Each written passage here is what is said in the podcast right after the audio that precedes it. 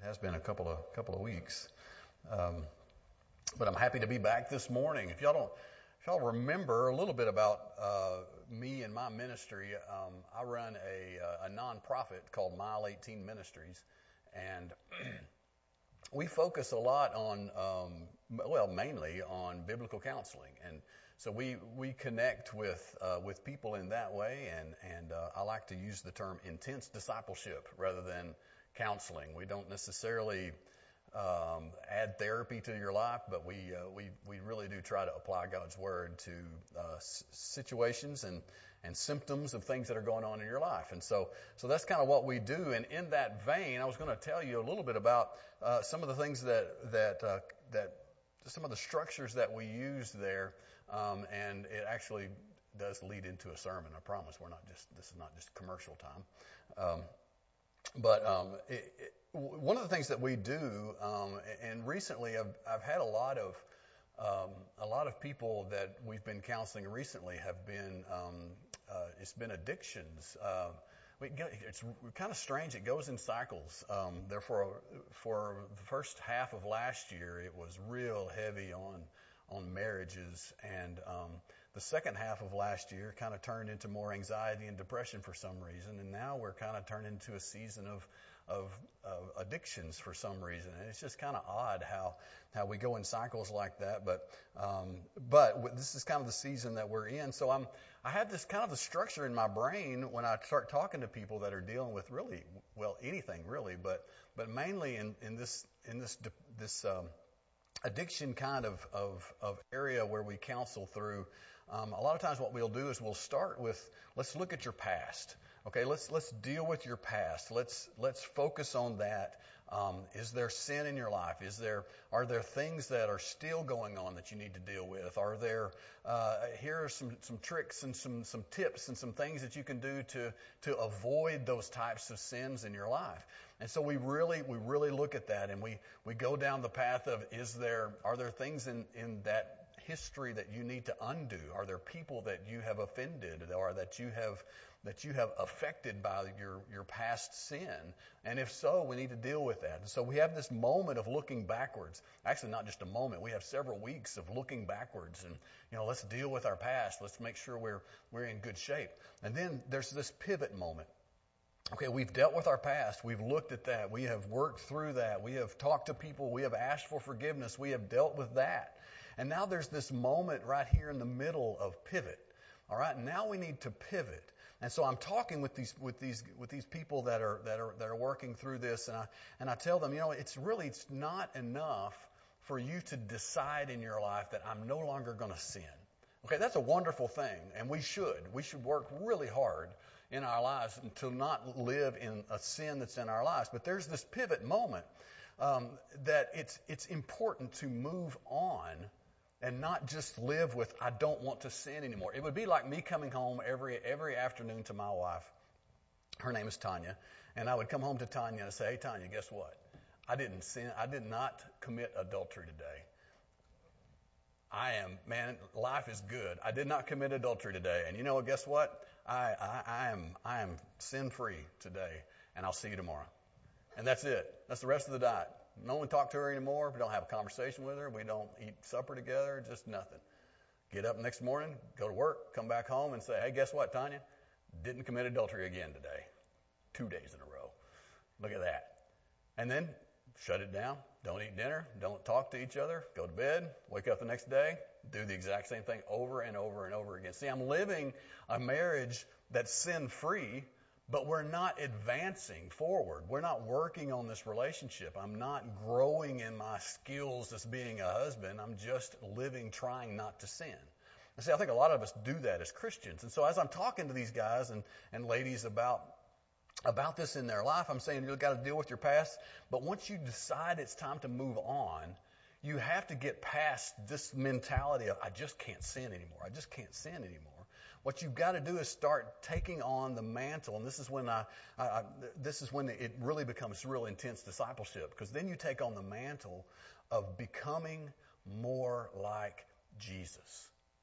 Okay? It's a big difference between not sinning and becoming more like Jesus. In my marriage, it's a big difference between just not being a, a bad husband and being a good husband. I've got to learn and grow and, and, and get to know my wife in such a way that we can really have a great relationship. So, that's the kind of the process. This is all just precursor stuff, okay? That's kind of the process of what we go through. So we're doing that. And just this past week, uh, may have been the week before now, I can't remember, but just recently, I'm working through with this with this guy. We've been working together for several weeks, working on his past, looking at that, trying to deal with it. And I get to this moment, and I just told him really similar to what I just told you guys. And he looks at me, and he is a guy that grew up in church, but not really with a really strong relationship with Jesus. So he knows all the church words. He knows all the church techniques. He knows the things he's supposed to be doing. He knows Sunday school. He knows all of that stuff. But he looks at me as serious as he can be. And this is a guy that's not too much younger than me. So he's been around. And he looks at me straight in the eye and he says, I do not know what it means to be like Jesus. I don't know what that means. And so it is definitely something that we worked through, but there was something about the way he said that. It just melted me. I thought, do, do we not realize and do, and, and even in my own life, do I not know what it means to be like Jesus. And then so I started examining my own life and I started looking back and I thought, well, well, well, I do that and I do that and I do that and that's not like Jesus. And I, I have this going on in my life and I say those things and I have this attitude and well, that's not like Jesus. And I was just convicted to my soul, to my core. How can I tell these people that they need to learn to be like Jesus if I'm not? So it started me down this quest of what does it even mean?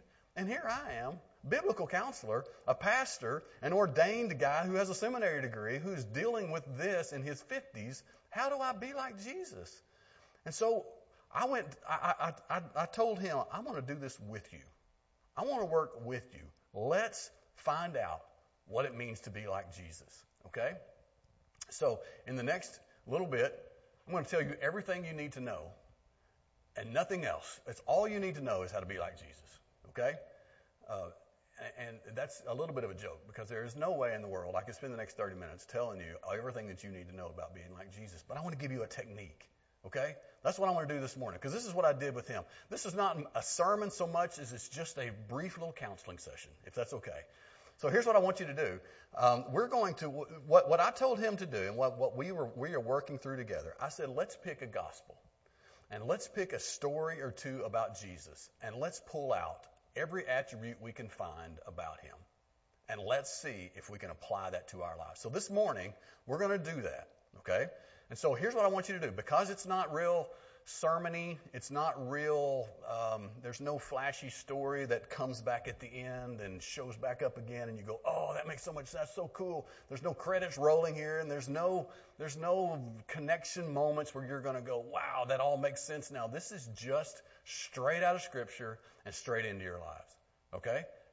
Um, and so there, I'm going to tell you six things I'm going to find in this passage. Six things, six attributes of Jesus. And what I would like for you to do, instead of memorizing all six of them, I want you to prayerfully consider one of these one of these characteristics that you may or may not have in your life. And if you do have it, maybe it's a prompting of God to say that's a characteristic that you have, but I want you to get better at that. I want you to grow in that.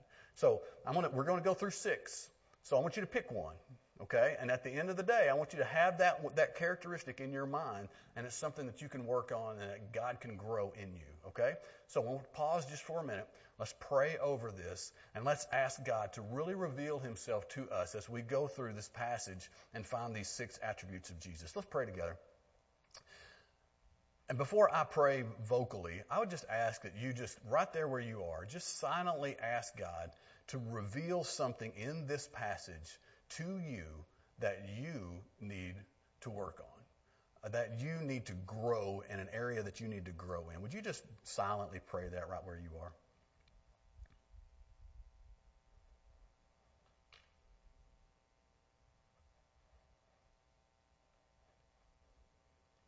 God, I do pray that you would just reveal to us individually areas of our lives that don't look like Jesus. And God, I pray that we would be bold enough, that we would be honest enough to say that is an area where I need to grow and to change and to become more like Him. And Lord, I pray that at the end of today that we just have one thing that we can work on, one attribute that we can add to our lives, one change that we can make in our lives that will grow us to become more like Jesus so people would know who you are because of how we respond uh, in in a way that does reflect you. God, thank you for that in Jesus' name, Amen and Amen. So what we did is we went to John chapter eight. Would you turn there with me this morning? John chapter eight. Uh, it seems kind of random that we just opened up that, but that's just kind of where we were in our Bible study together that we were working through together. So we just kind of picked this this chapter and said, let's look at it. Let's see what Jesus what Jesus is. I pulled out six things in this chapter. There are many more. And as, if if you would uh, take on the challenge of taking this chapter or any of the chapters out of the Gospels and just find out what all Jesus is in these, I'm going to just kind of show you what we did, and I encourage you to do the same. So let me just talk you through just a little bit about where we are here in John. Um, Jesus has started his ministry, and he already, I mean, by starting his ministry, I mean, he is now, he is, he already is known for healing people and for performing miracles and casting out demons. And the, the, the, the people know him. He has migrated his ministry to Galilee, and he is in Galilee, and they are, um, people are coming to him and he's teaching a little bit and he's eating and working with people and this he is just ministering however uh, however it kind of comes to him at this point. Um, the first part of chapter 8 um, the uh, the pharisees are beginning to really distrust jesus because jesus is kind of showing them up. You know how this works right?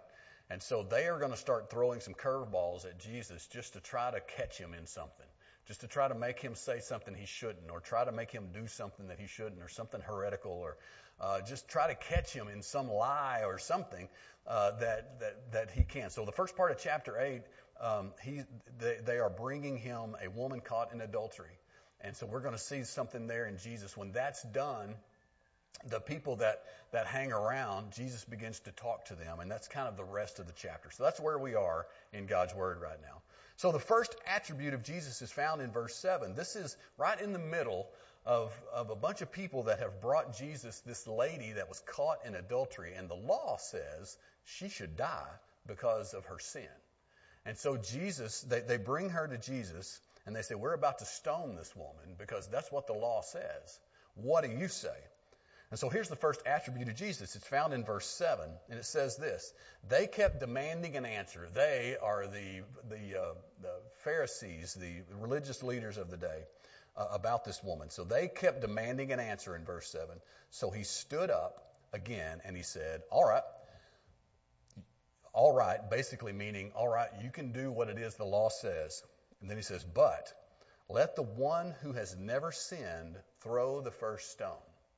All right? So the first attribute that we found of Jesus, that I have found of Jesus in this verse, is that Jesus has compassion and forgiveness. Now, if I'm going to be more like Jesus, I have to have compassion and forgiveness. Compassion um, is, well, let me just ask you this. Are you a compassionate person? Do people in your life feel like you're compassionate? Could, could you find some people that would testify in your life of your compassion? How about when um, uh, when something difficult happens to someone you know? Does your compassion level reach out and to where you go and help and, and be a part of their lives and really get into their lives and find out more about who well, what's going on? Or are you kind of like, well, let me just be honest. Are you kind of like me sometimes and just go, that really doesn't apply to me. I'm sorry you're going through that, but you know, good luck. You know, I think sometimes that God puts stuff in our lives, difficult things in our lives, so that we can demonstrate our compassion to them. Um, and you may be thinking, but man, there's no way that I can deal with all of the stuff that's going on in my life. I can't, I can't help everybody that I see. And to be honest, you can't. But I believe that if you're not doing at least one, then I think you're missing what God wants to do in your life. Compassion. What about forgiveness? Are you a forgiving person? Are you the kind of person that hangs on to a grudge a little bit too long or way too long? Or is forgiveness an attribute of your life like it was Jesus? I have found a, a book called um, The Peacemaker. I highly recommend you, if you're a reader, uh, find the book The Peacemaker. Uh, and it's a book written by Ken Sande, is his name. And in that book, you'll find, um, well, lots of really good stuff. But one of the things that I would like to bring out this morning is he has four promises of forgiveness. Four promises of forgiveness. This will help you understand if you're a forgiving person or not. Okay? So, if you will, just be honest with yourself. Is there somebody in your life that you really kind of feel like maybe I haven't forgiven? Or is there a circumstance in your life that you're thinking, oh man, here he goes. Why don't you just move on to something else? Uh, is there something in your life that maybe could potentially be an unforgiving area of your life? And if so, focus on that just for a second. Here are four promises of forgiveness in your life, and perhaps this will help you understand if you're forgiving or not. The first promise is this if you have a, if you're dealing with something, uh, a, a, an area with somebody else that you have not quite forgiven, here is a first promise. The first promise is, I will not dwell on this incident. If you are dealing with forgiveness in your life, tell ask yourself, am I dwelling on this incident? Am I just allowing this thing to become part of my life all the time? Now listen, thoughts will, will always bubble up into your brain. That is not a sin. The sin is when you decide that I'm going to hang on to this thought and I'm going to dwell on this. Uh, we, we, we can't really control the thoughts that just pop into our minds, but what we can control is how long they stay there. And we may have to put on something in its place. So I will not dwell on this incident. The second promise is this I will not bring this incident up again and use it against you. Um, I think I may have told this story, but I'll tell it again. Um, uh, early on in, in, in my in my wife in our marriage, um, my wife. I know I've told this story. I'm going to tell it again. Y'all are going to say y'all are going to act like you've never heard this. Um, but early on in our marriage, um, my wife did something that irritated me, and honestly, I don't remember what it was, and I'm kind of proud that I don't remember what it was now. But at the time, I did remember what it was because I remember I didn't retaliate. I didn't jump back at her. I didn't holler at her. I didn't yell. But this, but I do remember driving away from our apartment where we were living, and I remember thinking, yeah, okay, I was good. I didn't do anything mean. I didn't say anything. I didn't retaliate. But I'm hanging on to that one because that's coming back. Y'all do that? That's coming back. I'm going to bring that back up because she's going to get irritated with me about something, and I can just whip that thing right back out of the holster and use it. That's not real forgiveness.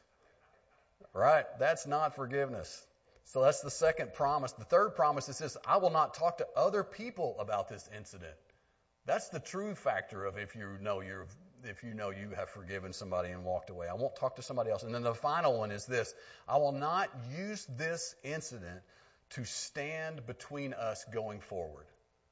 Okay? In other words, our relationship's not going to change. It's not going to get worse. It's only going to get better from here.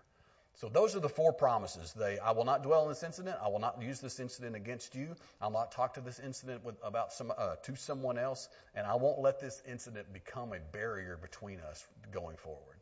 That's how you know if you've actually forgiven someone. Are you a forgiving person? Jesus was. And if we are to grow and change and become more like Jesus, if that's our if that's our goal in life, by the way, 2 Corinthians 5 9, I know we preached about this a few weeks ago, and y'all remember everything that I've preached. I know that. I appreciate that.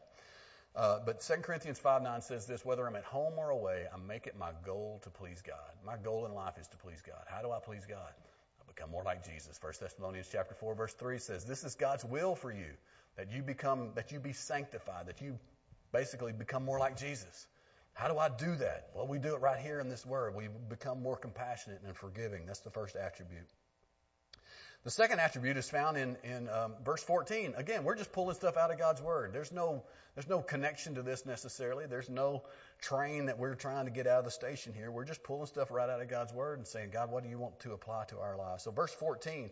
Okay, now the story here in chapter 8, um, that woman that was caught in adultery that the people wanted to stone, um, he Jesus kind of said, "Hey, let him who is without the first without the sin cast the first stone." So that was verse seven, and none of them could, so they all walked off. Well, the people that were there viewing and watching this this this all transpire and play out, they're still there. Okay, so now Jesus is just chatting, He's just talking to the people that were there. I don't know. It doesn't necessarily say if this is one on one or one on few or there was a great big multitude of people there, but Jesus is just kind of teaching them here as he goes along. So in verse 14, um, Jesus says, um, Jesus says, these claims are, are valid even though I make them for myself. By the way, he's talking about, I didn't go far enough here. As he's talking to these people, he's starting to talk about him being the light of the world. Okay? Uh, and they're all kind of scratching their heads. Well, you can say that stuff to the Pharisees and they listen. Maybe you are the light of the world. But these, Jesus says in verse 14 that these claims that he's the light of the world are valid even though I make them about myself. For I know where I came from and where I am going, but you don't know this about me. Um, Jesus, this is the second attribute. Jesus has what I like to call loving wisdom. He has loving wisdom. Wisdom is knowledge that's properly applied. Loving wisdom is knowledge that is properly applied for your benefit. Okay? Let me slow down just a little bit. Most of us know something about God's Word. That's knowledge. Okay, I know. Let me let me just give you an example. First, uh, I mean, uh, James chapter one verse 19 says, be, "Be quick to listen, slow to speak, and slow to become angry." Okay, that's knowledge. I know that. I know that James said it. I know it's in chapter one, and I know those words. I can quote those words to you. So that's knowledge. So knowledge is just knowledge. It's not wisdom. Knowledge properly applied becomes wisdom. Okay? So now I'm quick to listen, slow to speak, and slow to become angry. Now I can withhold back back when my wife and I were struggling back in our that little story I just told you. I used that verse sort of to I didn't know that verse at the time, but I I used I used the knowledge of that verse to not not bark at her and go back at her. But it was not necessarily for her benefit. It was for mine because I was going to hang on to that. Remember, uh, and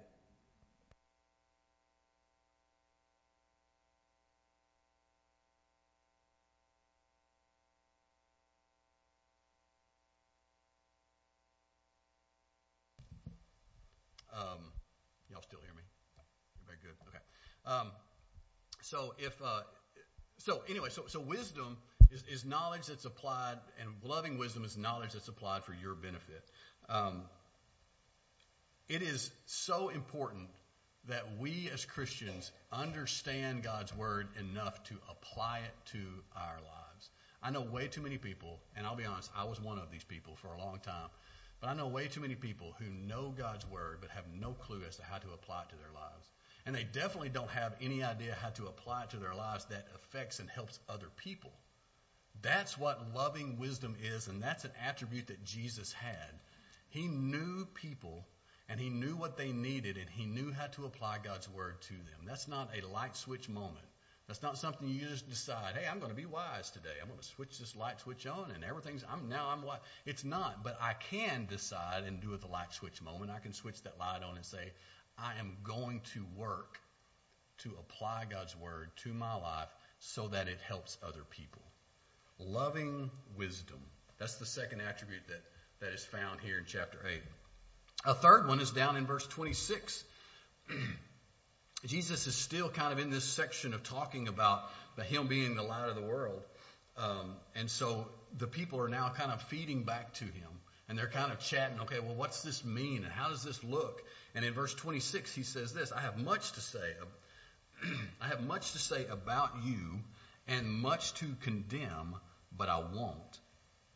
For I say, listen to this, for I say only what I have heard from the one who sent me, and he is completely truthful. See, Jesus listened to his Father. Jesus listens. That's the next attribute.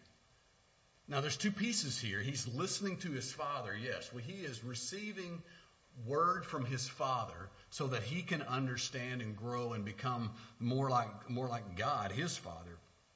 But he also is listening to the people that are around him. Listening is different from hearing. Okay? Now, now hear me on this or listen to me on this.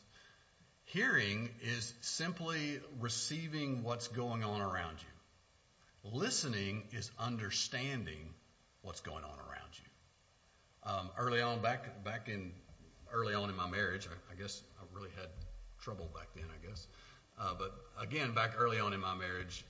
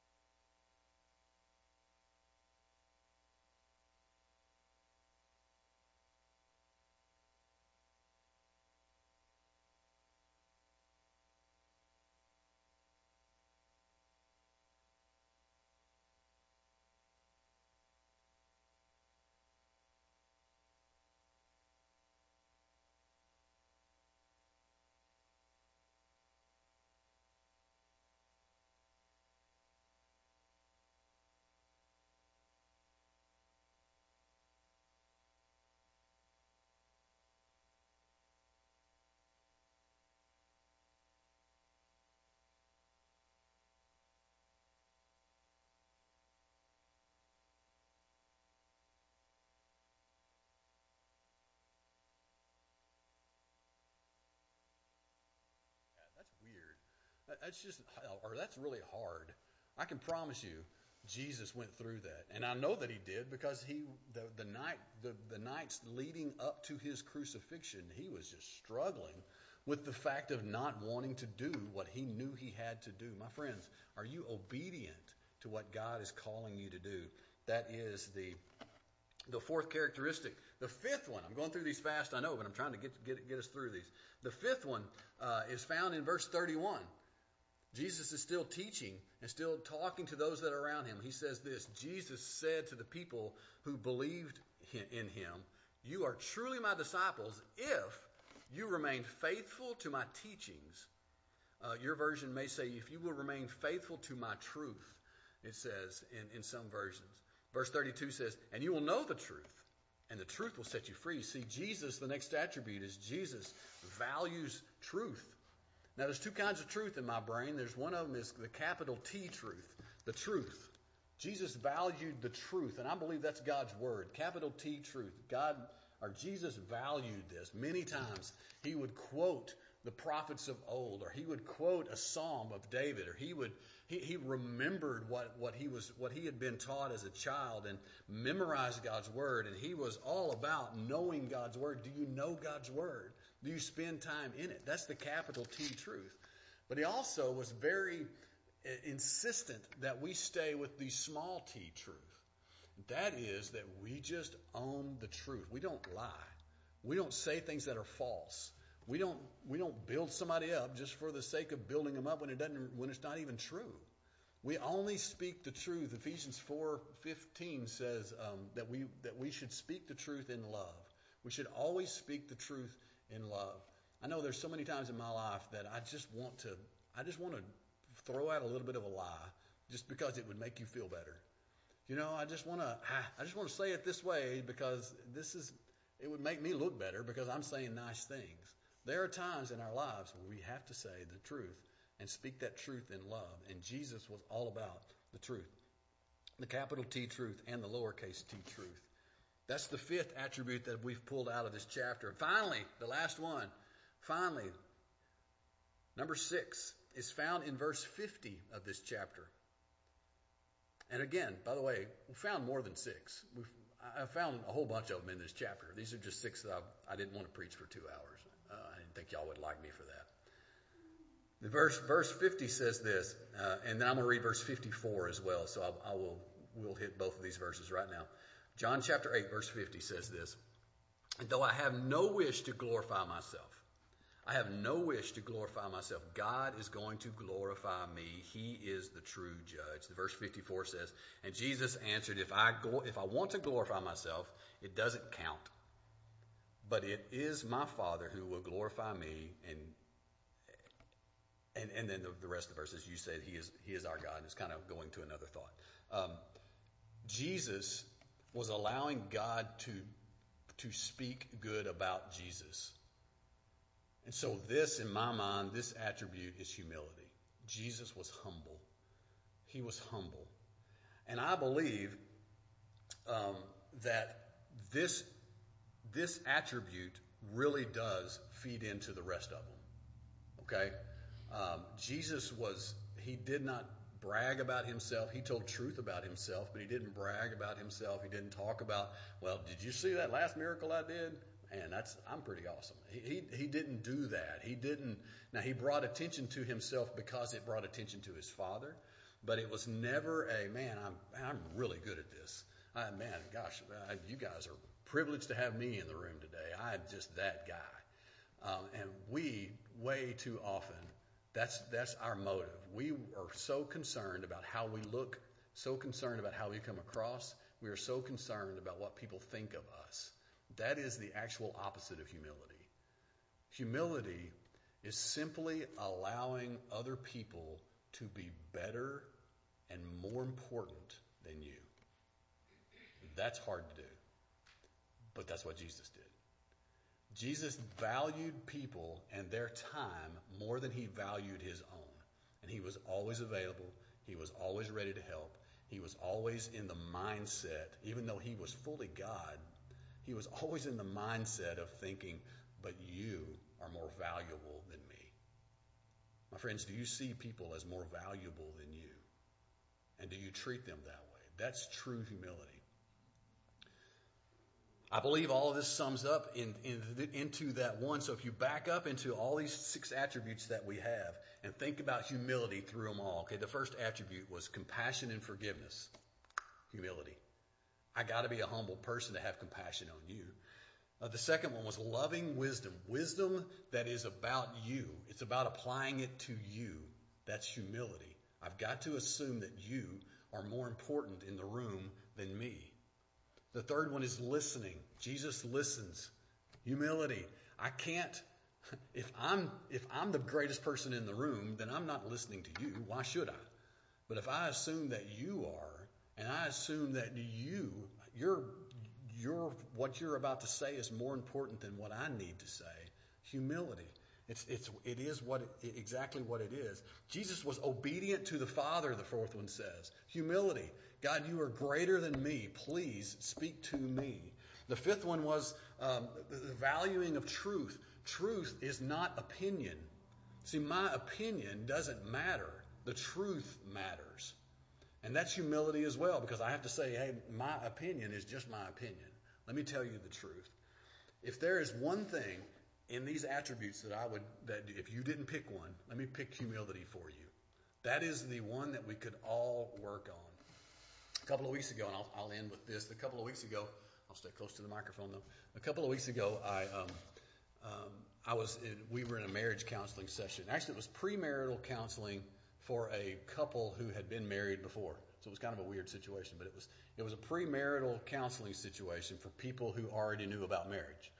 And so we're we're talking, and they were both came out of a divorce, and they were both just resolute that they wanted to do this right this time. And as they were leaving, when this is session five or six, I mean we've had a good good relationship here. As they were leaving, they the the man put his hand on the doorknob and he said, "Hang on." And he turned around and he looked at me and he said, "He said, man, I, you have told us a lot of a lot of stuff, and there's a, a bunch of people are feeding into us right now. If there is one thing that I could start doing now, one thing, what would it be?" And I told him, I told him this: it's humility, and you have got to assume that your wife is more important than you are. And if you're going to do that, then your kids more important than you are, your parents more important than you are the people that are in your bubble more important than you. If you'll start valuing people above yourself, I believe your marriage will be great, and I believe that the relationships around you will be great. Your relationship with God will be great, my friends. Of all these attributes, if you didn't pick one, pick humility. Because I believe it'll put you in a spot where God can speak to you and change you and grow you and to create more Jesus in you. And that's our goal. 2 Corinthians 5 9, whether I'm home or away, I'm making my goal to please God. How do I please God? I become more like Jesus. And I believe humility is a great place to start. However, if you got humility down, pick one of those other ones. Or pick all of them and, just do that. Here's my point about all this this morning. If we are to become more like Jesus, we got to know what that means. And it is as simple as what I just did with you. Pull out your pull out your scripture. Go through the gospels pull out those things where Jesus is showing one of his attributes and circle it and put it on your put it on your wherever you look every day and say, I want to do that today. And then tomorrow pick another one. Say, I want to do that today.